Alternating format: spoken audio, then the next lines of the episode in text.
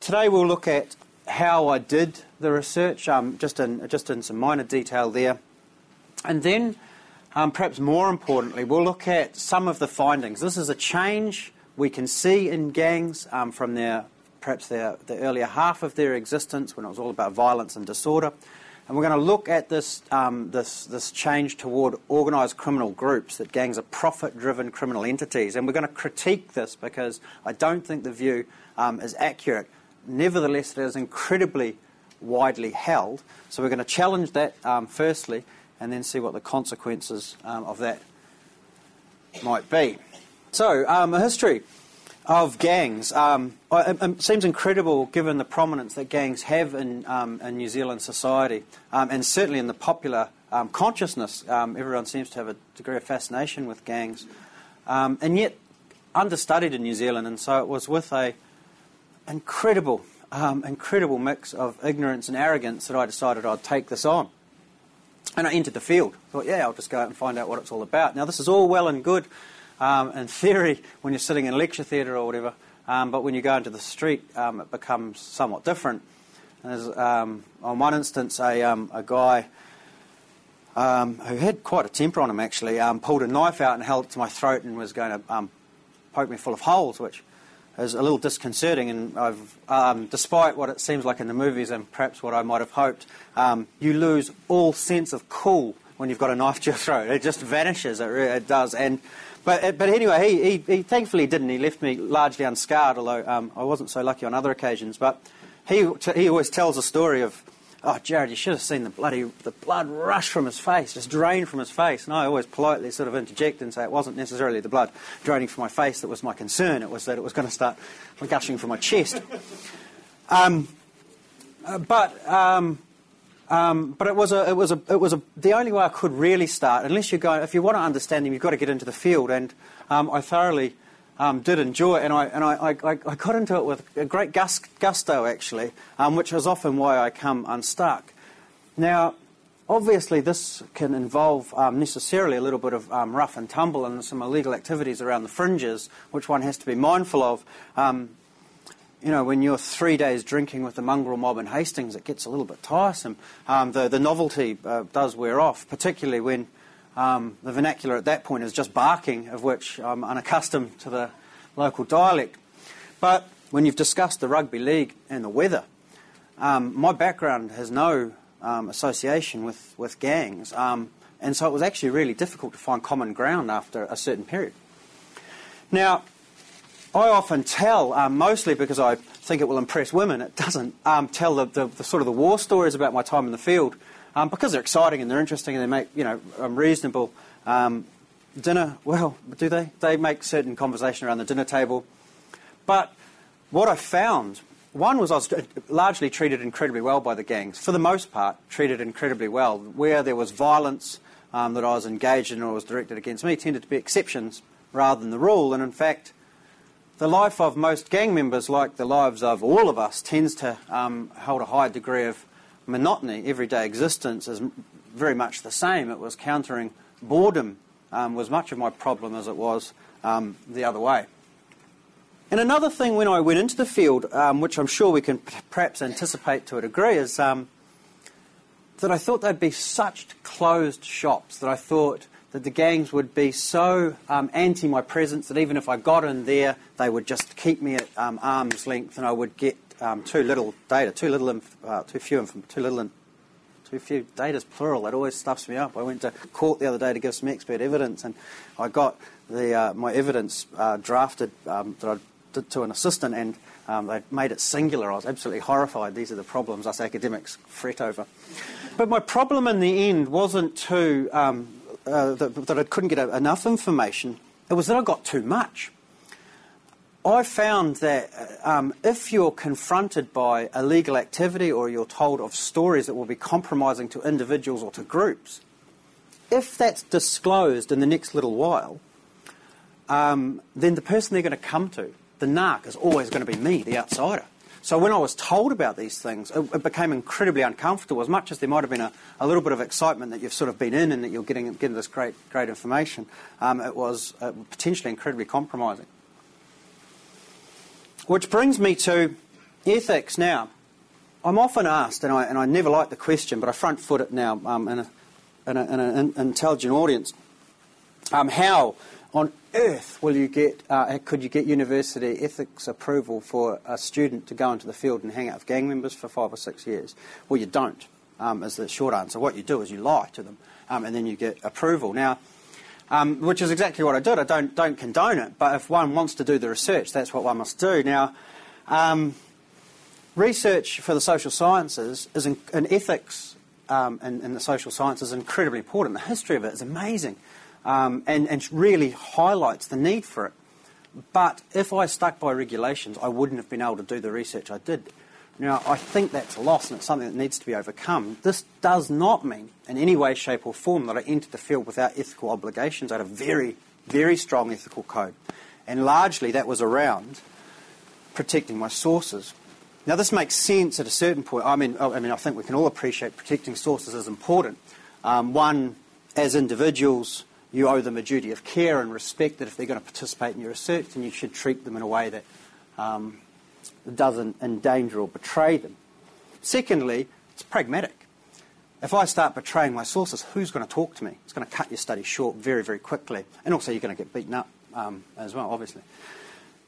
But thirdly, and much more broadly, it also means um, it's also a reflection on your discipline um, generally.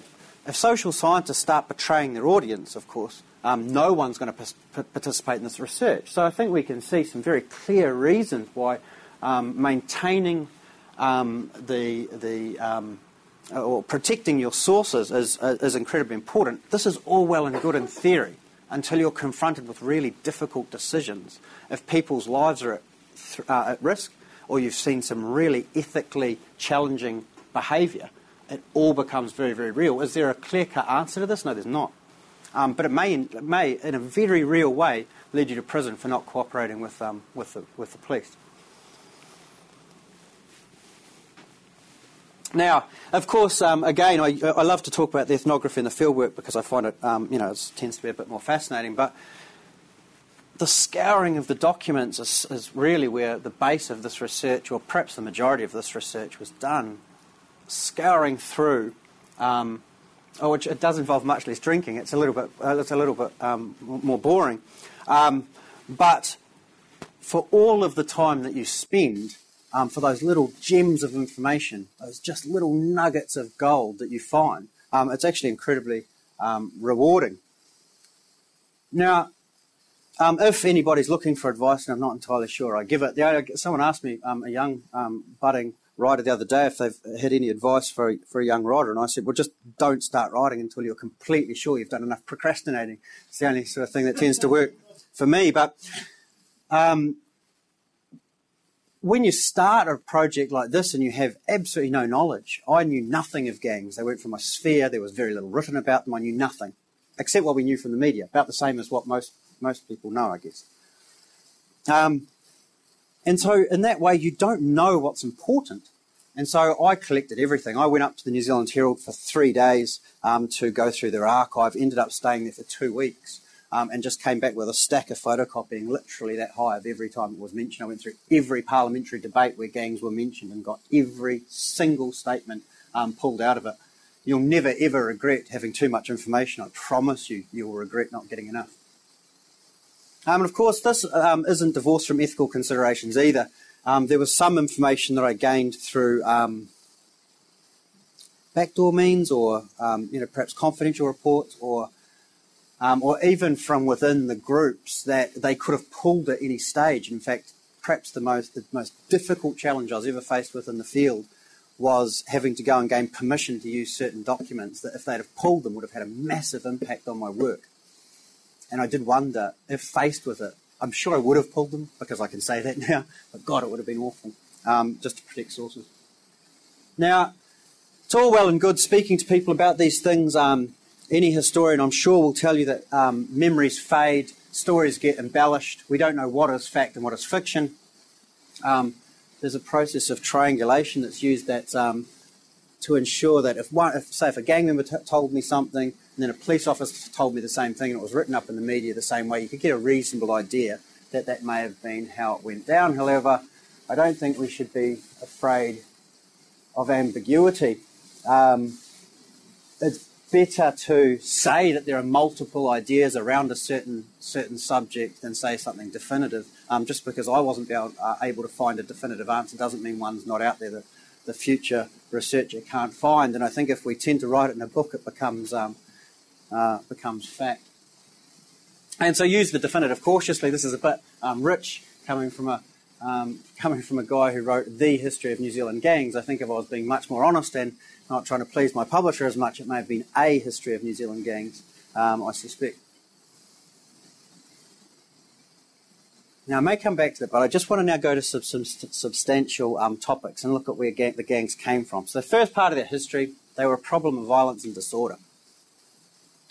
Um, and this was largely around intergang violence. So here we see one of the first big pitched battles between outlaw biker groups, um, a collection of them that went through various names, um, and the mongrel mob in um, Palmerston North in 1970, 1971. Um, and this was all about the backpatches. Now, what the backpatches did is create really significant insider outsider distinctions. There was suddenly a them and us. We had gangs before the patches, of course, but the patches created real identities. So you knew who the enemy was, you knew who your friends were. Um, and they became, therefore, one reason, um, they became trophies of war. And here we see um, the mongrel mob taking a black power patch upside down as a form of disrespect, and often it was stitched onto the backside of trousers as the ultimate disrespect. Now, often these instances would become quite public, so we would see um, here, for example, this is in the middle of Cathedral Square. You can see a massive audience around now. There was a big audience there because there was a festival on at the time, and I'm, I'm informed that when this brawl first started, um, they thought it was a radical form of street theatre. You know, so people are crowding around to have a good look. Um, which all, all, you know, this might have been potentially a giveaway, not necessarily, but the axe to the back of the head certainly was. Now, um, again, this is all sort of well and good while it's involving just sort of gang on gang, but but often it started to encroach and affect the public as well. And so we would see with outlaw, um, particularly outlaw motorcycle groups, when they travelled from town to town, um, they would pull in at a service station, say not pay for their gas or steal or rob or, um, or, or, or, whatever. And sure as hell, the poor, you know, service station attendant wasn't being paid enough to deal with it. And so we got the likes of shadow patrols, where the police would follow the gangs wherever they went, and in, in order to temper this, this violence and disorder, which was quite clear and quite obvious. And of course, one of the big um, one of the big problems was sexual violence. The attitude toward women within the gangs in those early days was absolutely abysmal, and we see the the Ambury Park ra- uh, rape um, from 1986, late 1986, um, repulsed the public to such a degree um, that it actually fundamentally changed um, public policy at one instance, a pivot point, as I call them. And so this is summed up here by Peter Tapsell, the Minister of Police at the time. We've had a guts full of mindless thuggery. This is all about violence and disorder. Gangs are only about violence and disorder. But then suddenly, incredibly suddenly, um, if you think about it, really over the space of probably four months, we see this change. Um, and it happens in the mid 1990s, in 1996 to be precise, we see this fundamental shift of opinion towards profit driven crime. And if we, um, the, the more astute among us, of course, will recall that 1996 was a election year, unsurprising. Um, and, and also we may recall that it's the first MMP election, so it was a, a very important election year. Now, let's have a look at the rhetoric around this. So here we see this quite nicely summed up this transition. Gangs are no longer groups of hoons who smash the occasional pub. They've gradu- graduated into serious organised crime. So they're going from violence and disorder to profit-driven criminal activities. Fundamental shift. So in 1996, this is, and Mike Moore was one of the biggest proponents of it. now, Mike, um, as he told me, was heavily influenced by information coming out of the police, largely the police association. And here we see it again: gangs dominate uh, dominate the drug trade and are responsible for 80% of serious crime. And this is then maintained. So we see going into the 2000s, 90% of drug crime, and these are just a, these are just a handful of exceptions. There are dozens and dozens and dozens of these. 90% of drug crime is linked to motorcycle gangs. Um, that's from the drug squad in Auckland. Um, and the methamphetamine trade is estimated to be worth uh, 1.5 billion a year. and 75% is controlled by the gangs. So we get this um, perception that the gangs are dominating the drug trade in New Zealand. And I think if I did a survey, um, not only in this room, but if I did a survey of all of Wellington, um, do gangs dominate the drug trade? 95% of people would put up their hand. 95% of people would put up their hand. So I went into the, when I was in the field, I couldn't see it. I couldn't see the degree to which it was, um, which it was there. And so there was this empirical evidence facing me that I could not see this organised criminal activity. Well, maybe that's not surprising because by its very nature, organised criminal activity wants to be under underground.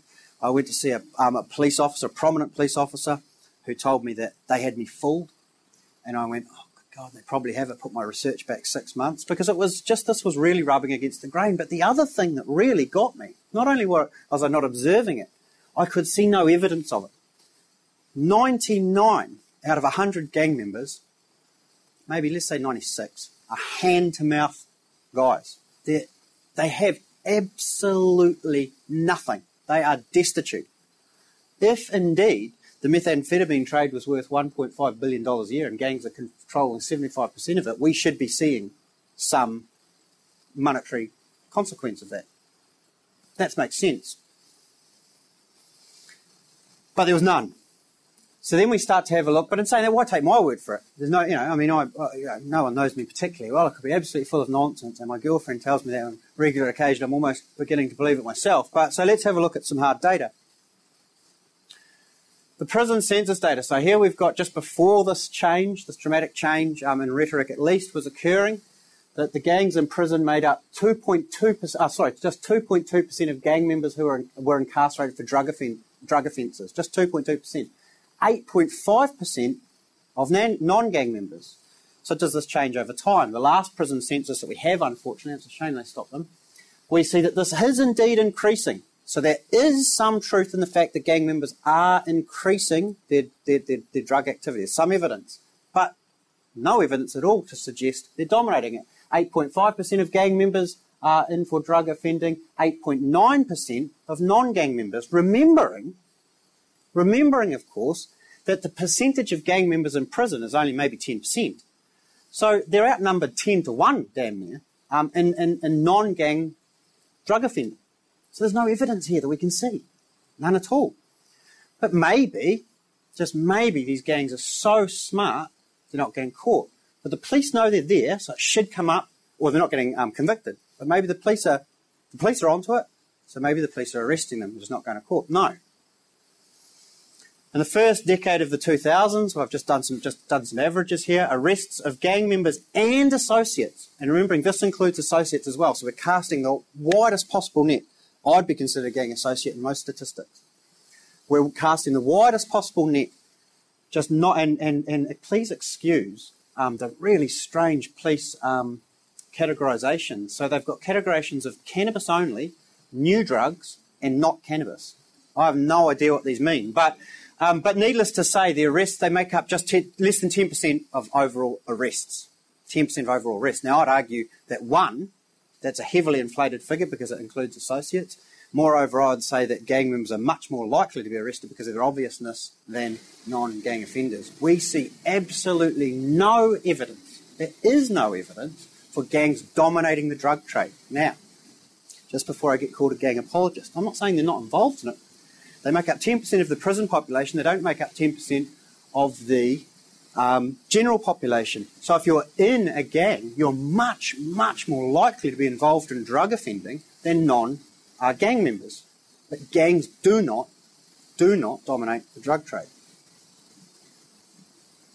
Now, why does this occur? Why does this occur? How does this occur? How have we, if, if there's no evidence for it, if it doesn't exist, how have we come to this massive, widely held, firmly held belief that that's the case? Firstly, gangs don't talk to the media. So there's absolutely no response if you say something about the gangs. You can say whatever the hell you like; they won't contradict it. Now, and when gangs become a, a political football, as they often have in New Zealand history, one ramps things up for political effect, or indeed from the police association's point of view. Remember, um, that they are a, they're a union for all intent and purpose, so they are a lobbying body. If you can build something up, you can try and gain resources, you can try and gain political um, advantage. And if there's nobody saying that it's wrong, um, then this can take on a life of its own, and the exaggeration can um, ultimately increase. The other reason I say this occurs um, is because the police, um, unintentionally, I would argue, create it. And this is a concept I call blue vision. Now, I'm going to make a disclaimer here. Firstly, the New Zealand police are excellent, absolutely excellent. Um, if you look at them uh, and compare them to their um, international um, peers, you'll find that um, the New Zealand Police Force compares incredibly well. I, I, can't say enough about them. Their lack of corruption, um, there's always the odd exception, of course, but their lack of corruption generally is amazing, uh, much to the chagrin of most professional criminals. You can't buy a cop off in New Zealand. Terrible bloody thing as far as the crooks are concerned. Um, I've so so in no way, shape, or form am anti-police. In fact, I'm pro-police. Um, furthermore, um, in my book, uh, I outline those matters that they're that they're not corrupt. I, I, I outline matters, uh, outline examples where their policing has been exquisite, and that, that, that other um, that, uh, that they templates for which they can they go forward policing gangs. But in this one instance, they say they've got it wrong, and they oh, they torture me for it. They, they, the police do tend to be, God bless them, incredibly bloody thin skin. Um, well, I mean, it's just a fact, you know. Um, now, the um, you just got to know that comment's going to get me in trouble. You know, uh, I'll be arrested I leave here. Um, now, well, okay, so sorry, this this idea of blue vision. The um, this stems in part. Now, I, I, know often people will say to me flippantly, um, you know, oh, you know, isn't the Rotary Club just a gang, or isn't the police just one big gang? Um, no, they're not. You know, they're not. Um, we, we, we know they're not. Um, and, and while the definitional elements are extremely interesting, um, I don't think we can look at those groups and call them gangs. Nevertheless, we can see some similarities between the police and gangs, and I think they're important. They're both uniform bodies. They're both male, tend to, traditionally been, um, tend to be male um, orientated. They're very strong internal cultures, insider outsider perspective. I would argue strongly that the feeling of power and pride and purpose that a young police officer feels when he's left the uh, you know the training college um, up here in Porirua and enters the st- uh, goes onto the beat for the first time, puffed up. Is it almost identical to that what a new gang member feels when he puts on his patch for the first time? There are some similarities here, but they can be overstated because more importantly, of course, is the differences between these groups, which um, exacerbates this idea. The gangs, of course, are highly antisocial uh, and, and, and make no bones um, about it. The police are highly pro-social, ones wanting to break the law, the others are wanting to enforce it. So again, there's just this oppositional culture that puts them necessarily, I think, into a sort of a confrontational position, naturally so. Now, the other reason that blue vision can exist, why the, the police can have this um, uh, gain of sort of a false impression um, of the gangs, is that they're so bloody obvious. Most crooks or criminals tend to want to go underneath the radar so we don't see them. The gangs, of course, in New Zealand's traditional gangs anyway, and this is changing, and I think, well, you know, this is why I think patch bands and that are, you know, it's potentially a bit dodgy. Um, I think if you could, uh, if, if, if, if, we could put um, patches on Al Qaeda terrorists, we'd leap at it in a second, you know what I mean? Um, we want to remove the self identifiers from our, our crooks. But the obviousness of gangs means that they're in the cops' faces all the time. So it's quite natural you'd be attracted to their offending, and it may balloon into much more in your mind um, than not. Now, equally importantly, this is that the police tend to, the police, police aren't sociologists, nor should we expect them to be. There's probably too many of those anyway. Um, but they're lacking high level systematic research. They tend to rely on street level information. If you recall the 1.5 billion of methamphetamine, um, the 75% of gang member statistics, that came about through interviews of beat policemen, not systematic interviews, just beat information. Well, it's hardly rigorous, hardly rigorous. Yet that information tends to stick. Now, what happens then? What happens if the police conduct high level systematic research? I'll tell you what happens. They find exactly the same thing I did. Exactly the same thing I did because it's happened in 1999, published in 2000, McArdle report. um, found that gangs did not dominate. And in fact, um, had to make specific questions to ensure that what he called the normal idea of, um, uh, of organised criminal offending, i.e., that meaning gangs, um, was probed past. Yet, it makes absolutely no difference to the police. We continue to get, uh, we continue to maintain this rhetoric around gangs dominating organised criminal offending. We believe that gangs are formed and exist around profit-driven crime. Untrue.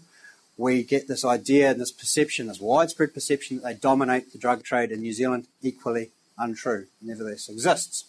Now, this becomes, under the right conditions, most often blue vision, and I think it can be used in, in, in several examples, not just the gangs, but um, tends to exist solely in police bars, um, and police parties, um, the indoctrination, I use the term advisedly, at um, police training colleges, uh, the police training college, and it tends to be quite contained within the police. Given the right conditions, particularly the right political conditions, and the fact that there's no um, uh, systematic research or, or uh, independent systematic research, uh, academics or the like, or no pushback from the gangs themselves, it can widely spread. And so I'd say we all suffer from it. Unlucky. Now, this does matter, and in case you don't believe me, I'll repeat it. Um, the reason this matters, one, this is not just a matter of um, intellectual accuracy or academic accuracy and intellectual curiosity. This is um, a matter much bigger than that, I think, and that is around the use of resources scarce resources, public resources within the police and the like, where we target certain groups um, to a degree that um, is unwarranted, um, which can r- risk certain issues. But, but most importantly, perhaps the groups that are committing the majority tend to do so with a reasonable degree of impunity biggest drug dealer I knew, met when I was in the field um, researching gangs over those many years. Biggest gang member I met, uh, sorry, big, biggest drug dealer I met looked more like me. In fact, it looked identical to me. Had actually much more expensive clothes on, in fairness. Um, and lived in Cashmere Hills in Christchurch, a very exclusive suburb of Christchurch. Was not in a gang. It's not unfamiliar. Now, what does this mean for um, research, bringing this back to this idea of creating a history? It's been quite troubling for me. It's been quite difficult for me, and um, uh, not that I'm asking for sympathy um, at all, actually. Although if you want to offer it, that's fine. Um, I, am certainly not. Um, but if in a soundbite, and that's all you tend to get, and through the media, if in a soundbite I say the gangs are organised criminal groups, um, that, that, they exist for, for, for, for profit-driven criminal activity, and they dominate the, the drug trade in New Zealand. If I say that in the media, everyone's just going to nod their head because that's what we're used to hearing. And of course, yeah, excellent, nice point, um, nice jacket. Um, if I get on and say, look, to be honest, that's not quite right. That's not true. They're not dominating the um, the drug trade in New Zealand, and um, they're not. They don't exist solely for profit-driven criminal purposes. People are go, what? Excuse me, you're an idiot. Um, but that's all I can say because you only get that 15 seconds or so, that that, that small soundbite.